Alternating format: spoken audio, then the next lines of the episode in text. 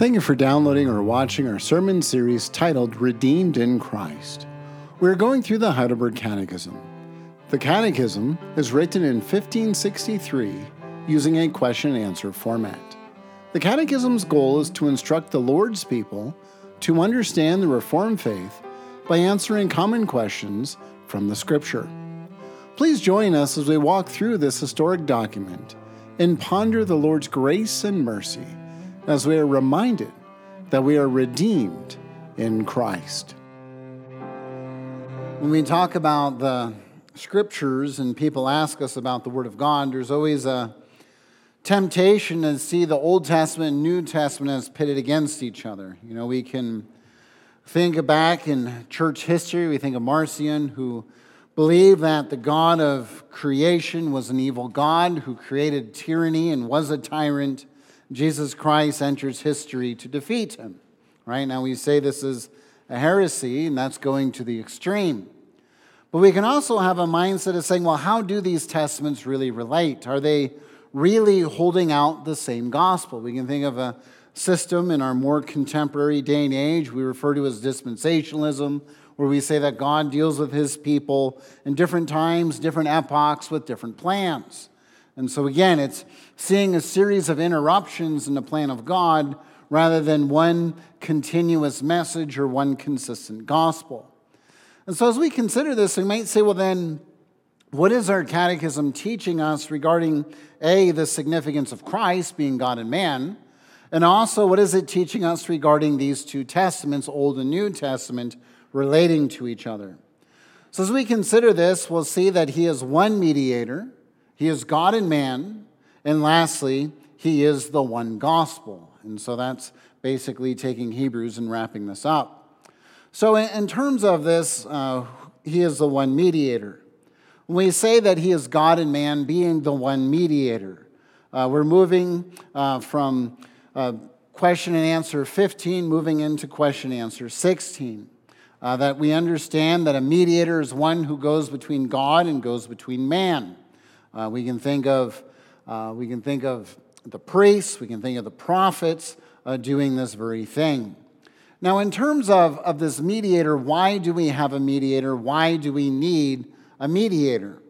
Well, as we see the typology or the anticipations in the Old Testament, the models, the patterns, whatever you want to say, where we have those pictures painted for us in church history or covenant history, we have that picture there. We have first Moses as the one uh, who is a prophet, Exodus 34, but he's also the one in the context of the golden calf who mediates between God and man. God's upset that man's created a calf, man's fallen into false worship. Moses reminds God of the promises of, the, of what the Lord has made in the Exodus and what the Lord has done. And so you see Moses being sort of a mediator there. He's going between God and man, uh, calling to God's attention, God's words, and we have the Lord's wrath abated.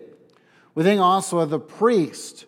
And when we think of a priest, we see there that somebody sins or there's sin in the community. Uh, the priest is one who determined whether someone can be back in uh, the context of the covenant community. If they have leprosy, it goes away. The priest says you're clean. You can once again worship with God's people.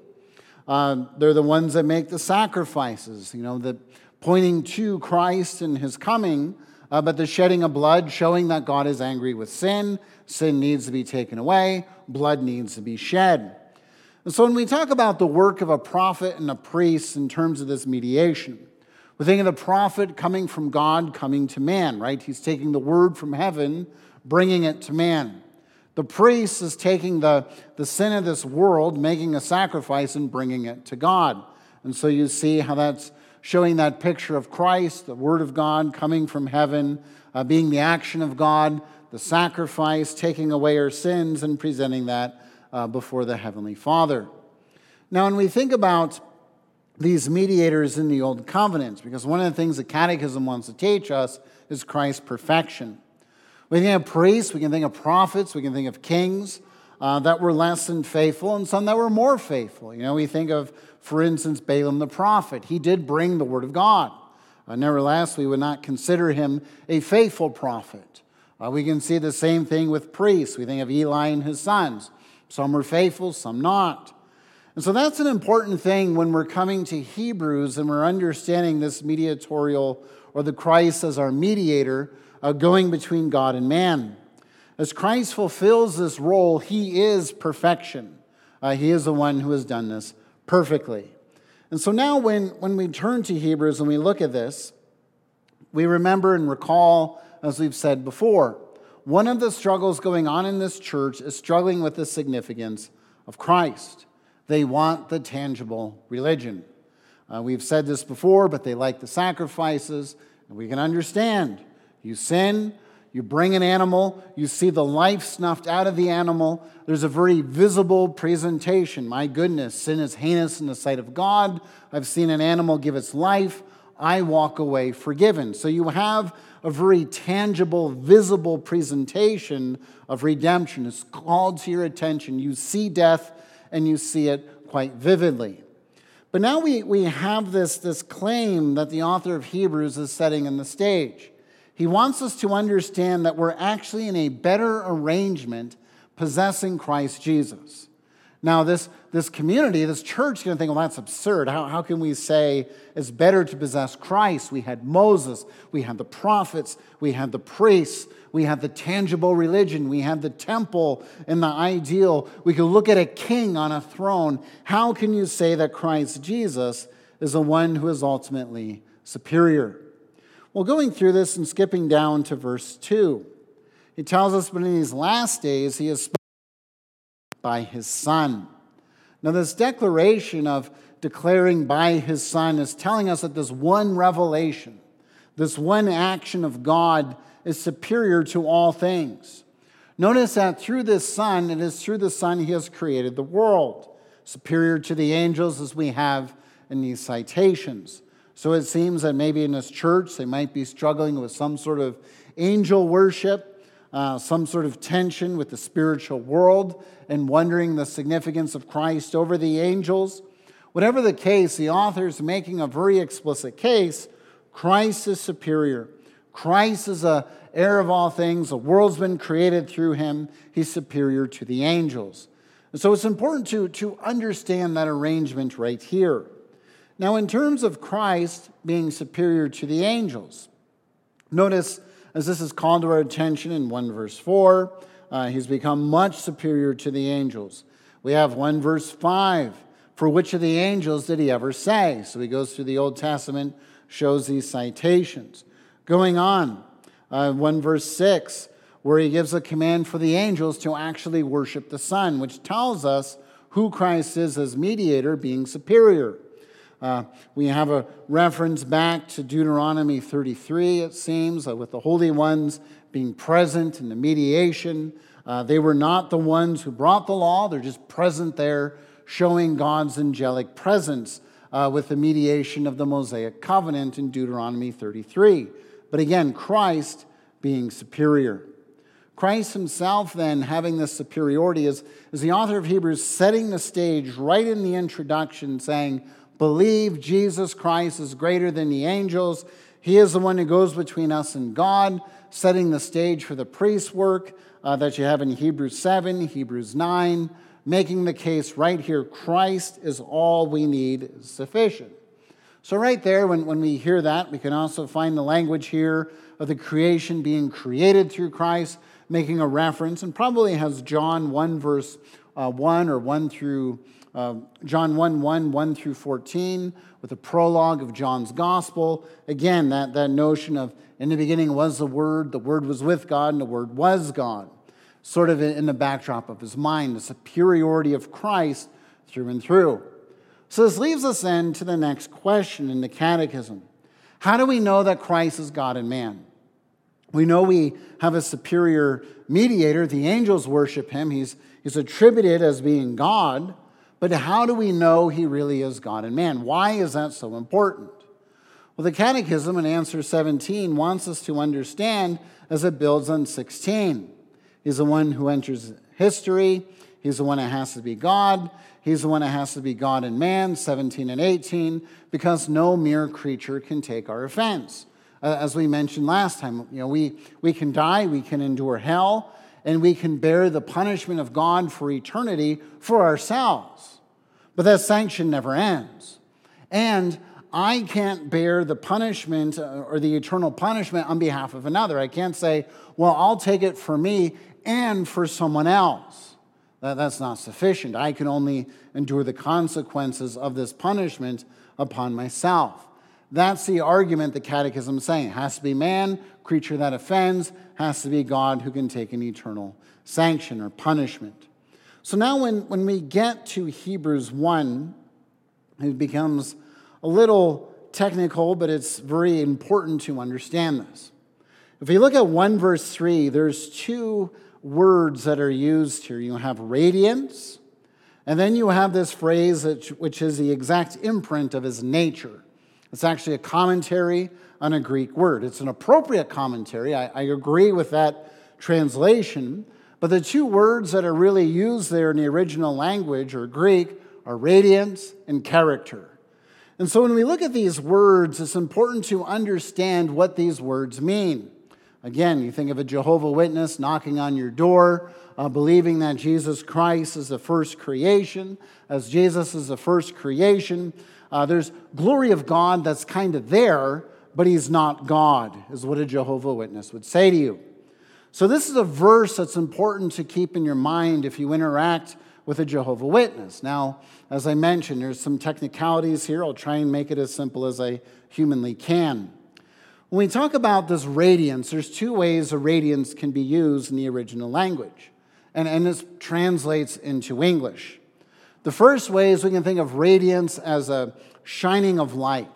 So if you remember, um, kids, I'm sure you have, I know I've done it, still do, because I'm a child at heart. But where you take a flashlight and you shine it in a mirror, and you can watch the light bounce around, right? So you're seeing that reflection, the radiance of the light going into the mirror, reflecting, and you can make it shine in different places. If you have a cat, you can do the same thing with a laser pointer, right? You can shine it in the mirror and make the laser pointer shine all over the ground. That's one way this word is used. It's used in a reflection of the glory. It's not the flashlight, it's not the laser pointer, it's merely a reflection of it. So if we took that translation, we would say that Jesus Christ is merely reflecting God's glory. Uh, this would be an understanding that Jesus Christ is the first creation who reflects or shows God's glory, but the glory of God isn't really in Christ. So that's one translation. Jehovah Witness is going to take that translation and throw that at you. Now, another translation of this word is where you can behold the flashlight itself, right? That is the glory, that is the radiance, if you will. That's the light. It's not a reflection of the light, the light is intrinsic to the flashlight, it's part of what it is. And that's another translation we can have here. And this is important because if Christ merely reflects the glory of God, he's not God. If the glory is intrinsic or a part of who Christ is, then he is God. Because the same glory that makes up God makes up Christ. Now, I just sort of have to assert, and you have to trust me at this point, that grammatically, the way it's used, it has to be that the radiance or the glory is in Christ. He's not reflecting it, it's in Christ. So if a Jehovah Witness comes to you, that's an answer you say, actually, there's two ways you can take this word the way you're taking it. That is a way you can translate it. But grammatically in the Greek, it's actually teaching us that this glory is intrinsic to Christ. He is God.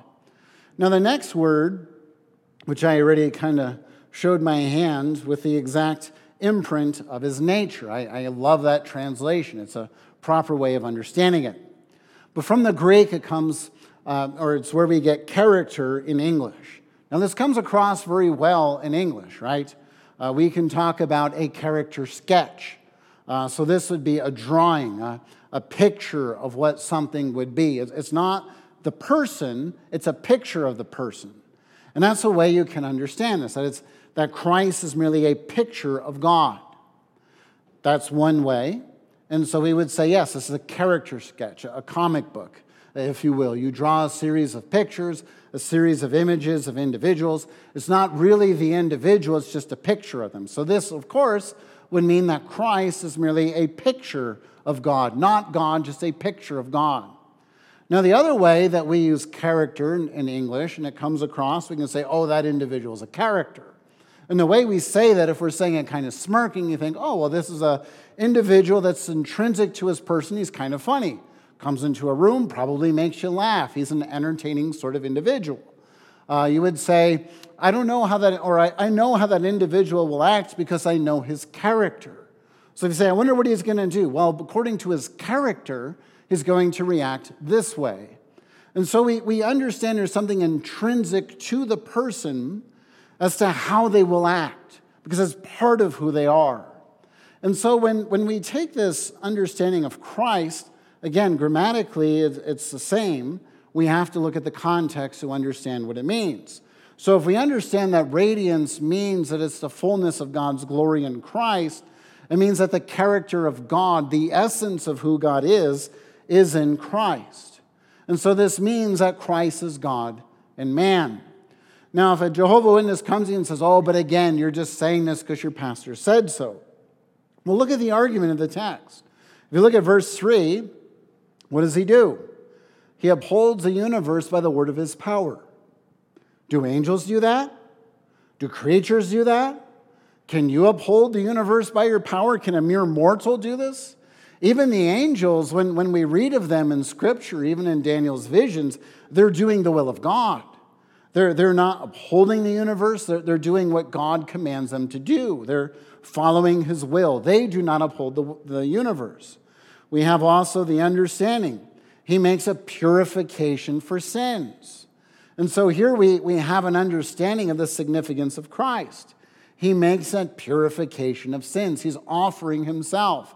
Again, the author of Hebrews, uh, when you read Hebrews, there's introductions of concepts, and then there's a development of the concept. So, right here, he's already introducing the concept of a Melchizedekian priest.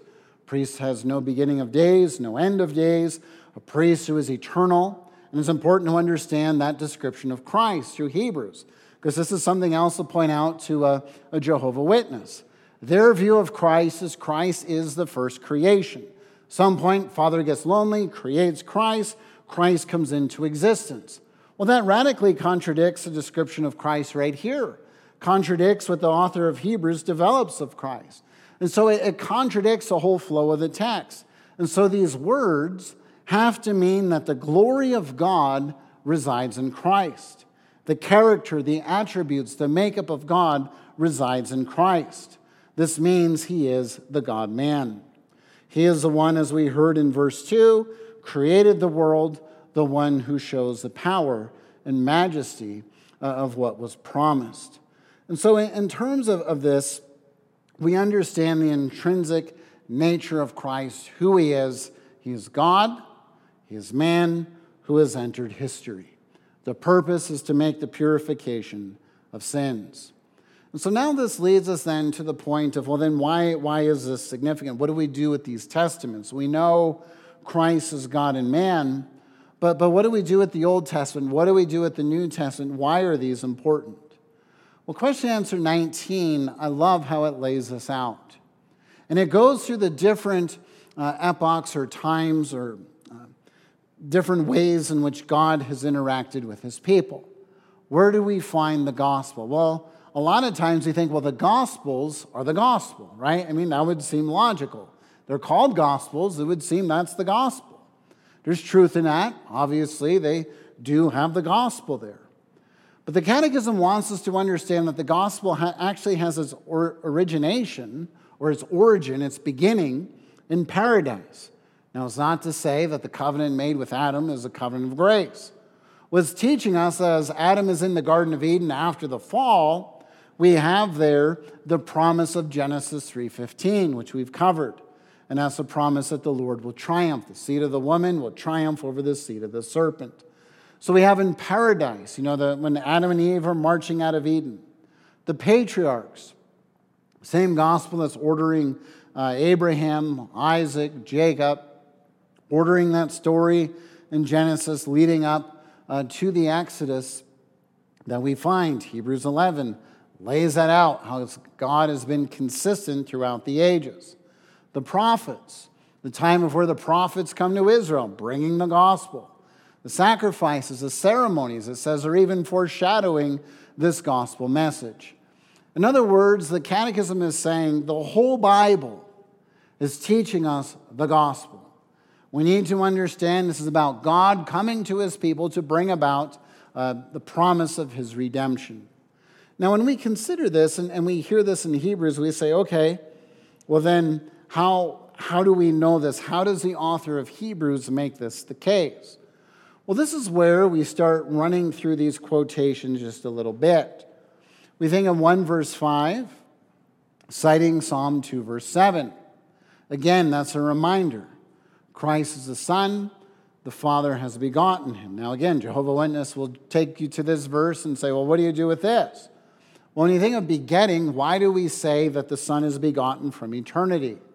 We say he's begotten from eternity. If you remember in Catechism, if you can think back, the thing we learn there is that the very attributes of a father are the attributes that are given to the Son, right? And so Christ isn't created, he is the second person of the Trinity. He's the Son of God. Now, when, when we look at Hebrews uh, 1, citing, or verse 5, citing Psalm 2, verse 7, there's something else that's going on in terms of this uh, verse in this chapter. Because when you look at this, he spoke uh, through our fathers, by the prophets, he's spoken to us by his Son. 1 verse 3, we've already covered the Son is from eternity. Uh, he is the exact radiance, the, the very glory of God resides in the Son. The Son is the one who is also the character of God, right? The essence of who God is. Now, a Jehovah Witness will take you then to 1 verse 5 with Psalm 2 verse 7, and also looking at 1 verse 4, where he becomes a name that's higher. So, what do we do with that? Well, it's important to understand the history of, of redemption, isn't it? It's important to understand that while Christ is from eternity, the second person of the Trinity, there is a time when he must enter into history and fulfill the promises of God. So the world is created through Christ, redemption comes through Christ. He is the agent in action of God's redemption. This is where we talk about these different covenants. We talk about the Trinity being three persons from all eternity. And then we talk about a voluntary condescension in terms of the work that they do in covenant history. That's all that's going on here in Hebrews 1 1 through 4. Talking about that movement into history of Christ taking on the flesh. He's never setting aside a divine, he's never annulling or, or doing away with that divine nature. It's Christ taking on the flesh. What does he do in the taking on of the flesh? He comes, enters history, takes away our sins by living a perfect life, dying on the cross, and being raised. So now the point of these Old Testament references you are my son, today I've begotten you, is again that reminder of this one coming from the Davidic promise that there's going to be one from the line of Judah who will enter into history. There's a time when he does not take on the flesh to the time where he takes on the flesh. This is underscored where he puts in parallel or again, I will be to him a father and he shall be to me a son. This comes us from 2 Samuel 7:14. If you remember the context of this promise, David desires to build a temple for God. Nathan comes to David and says, Nope, you're not going to build a, a, temple. This is not your job. Your son's going to do this. You are the king of war. Your son's going to be the king of peace. Right? That's the ideal of how it's presented in 2 Samuel 7. And so when you have this promise of I shall be a father, he shall be a son, is calling to our attention that Christ enters history, already promised back by David. His entrance into history is a fulfillment of this promise. Exactly what God has determined to do to have the priest king sitting upon the throne of glory. We have 1 verse 6, where again, this is a little challenging to understand exactly what's going on here, what's being cited. Uh, we think it's probably a citation of a tradition from two uh, verses and an implication of this from Psalm 97 7 and Deuteronomy 32 43. Uh, probably the intention where you have the spiritual powers that bow down and worship him. Uh, we have in 1 verse 8, Psalm 45 6 through 7, status as a son being the triumphant one. 1 verse 10, Psalm 102 25 through 27 Again, where the Jewish people may not think of this as being an application of Christ, but nevertheless, we see how it is God and the work of Christ that is doing this very thing, laying the foundations of the earth, as he has said, the creation being made through him. Now, again, we can go through this again and again. I've already called to your attention. If you want to know where these are cited, take note of the footnotes, look up the passages, and you can find the argumentation of what's going on there. Now, when, when we say this, it's important as I've walked through these uh, promises of the angels bowing down to Christ. Because again, a Jehovah Witness, when they come to you and say, oh, Christ is just merely a reflection of God's radiance, Christ is merely a character sketch of God. You say, well, let's put this in the context. Not even jumping ahead to Hebrews 7 from the purification of sins, which gives you the, you know, the, the right to do that from the text, or Hebrews 9. But he said, let's look at this in the context of even what these Old Testament texts are saying. Because a Jehovah Witness would see Christ as being from the, you know, the Archangel Michael. That's really who Christ is. Or at least if you get a Jehovah Witness that's familiar with their theology, that's what they, they would present to you. So you say, okay, well, Michael's an angel, correct? Well, yes, that's what we believe. Okay, well, here we go through the Old Testament, and we find that the angels actually bow down to God. And these declarations of God are not just to the Father, but this is clearly referring to the Son of God. So the author of Hebrews wants to impress upon us the significance of Christ entering history. He's not just an angel. He does not just have a glorious glow about him. He does not just appear to be God. The force is this is God who has taken on the flesh to fulfill the promises of God. Now, notice then, as we look at this, God has spoke through the prophets, many prophets, right? Now, it's not to, to deprecate their word. He's not minimizing their word. He wants to understand there's many prophets, a variety of them speak the same word, actually gives credibility to, to the Lord's promise. But we have in the last days, he's spoken to us by his Son. We're moving from a plural testimony to a singular action. It is the Son who has accomplished the work that the Father has given him to do. In other words, the prophets have no credibility if there is no Son who enters history. Because then the prophets are merely making assertions, they're, they're merely making claims about some redemptive promise of God. But the author of Hebrews is saying they, they weren't just making claims. This wasn't some theoretical pie in the sky thing that the prophets thought up and thought, well, you know, it'd be really neat if somehow this, this redemption came about. The author of Hebrews is saying, God promised through the prophets he would come to redeem his people himself. So the author of Hebrews is saying he spoke through his son. How did he speak through his son? This is the word of God who has come and entered into history. This is the one who has accomplished the will of the Father, the action of God. So, again, you want to have a bigger commentary of this? It seems the author of Hebrews has a prologue of John's Gospel, 1 1, 1 through 18, going on there in his mind of who the Word is, who the Son of God is, what his mission is. And he wants us to understand that this isn't just a mere mortal who has entered history with a delayed or, or, or a deranged understanding of his mission, who went to the cross and is still in the grave. The author of Hebrews is saying he's come and entered history with a purpose. He's the one who created the first creation, he's the one who brings in the new creation. As he brings in a new creation, he comes with the full glory of God, the exact imprint, the exact character of God intrinsic to who he is, lays down his life, takes it up again to make a purification for sins. He's not an angel, because the angels can't worship other angels, right? John, we have testimony of that, where John falls down and worships the angel says, Whoa, don't do that. I'm not God. Stand up. You do not worship me. That the angels understand their place. So the author of Hebrews is giving us overwhelming evidence that this is the very promise of God that was made throughout covenant history that's being confirmed in Christ.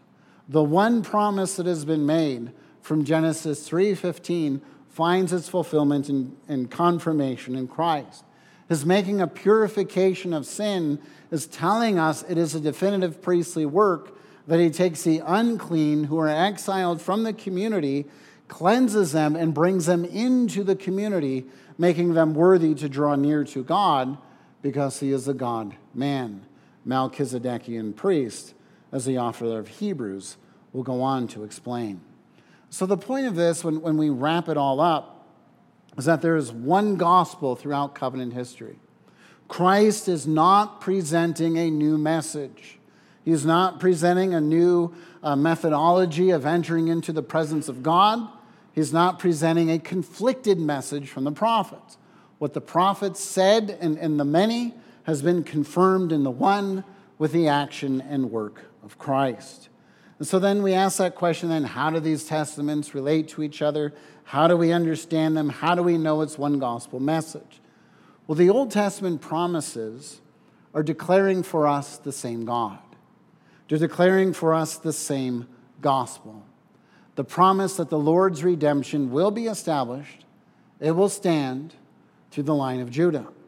He will be the one who will come in the line of David, will be God, will be man, and will sit on the throne forever. That's the point of these citations, telling us that even the angels of heaven worship this one. Clearly, this is God. Only God is worthy of worship. The angels cannot worship one another. The angels cannot sing praises of one another. That would be idolatrous.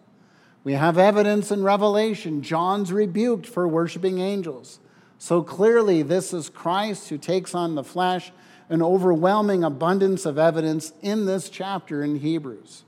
And so when we say, well, then, why is this so important that he enters history? Because if Christ does not enter history and fulfill the promises of God, it means the very line of David, the very promise that he has made, uh, to have the Davidic king coming as a priest to sit upon the throne of David has fallen flat. And the reason that's a bad thing is it means God's promise does not come to fruition. If God is not powerful enough to bring his promise to fruition, he is not God. That's the point of Hebrews. So he's saying, don't go back to the tangible stuff. merely pictured, merely modeled what was coming. You have the essence and reality in Christ Jesus. Those were provisional things gifted by God, given to you for a time, calling your attention, uh, we could say sacramentally, to the coming of Christ. But they were not redemption. It was only in Christ where we find the true and definitive redemption. So, the point of these citations, the point of this introduction, is calling to our attention that the Lord validates his promises. Christ is not a character sketch of God. He is the exact imprint. He is a character of God, the very essence of who God is. He is not a reflection of God's glory. He is the fullness of God's glory. This is why we take hold of him by faith. This is why we are assured that because of Christ we can enter into his presence. This is why we can be assured that our worship and our life is not in vain, because we have been redeemed by the great Redeemer. Amen. Thank you for watching or listening to our podcast. Belgrade URC is a Reformed Bible believing church that seeks to cultivate community around our Savior. If you desire to learn more about Christianity, please join us for worship each Sunday at 10 in the morning or 6 in the evening. You can do this in person or on our live stream. You can also utilize our archive sermon series on our website, urcbelgrade.com, or subscribe to our current sermon series through most common podcatchers. Until we meet again, may the Lord's blessing and peace be upon you.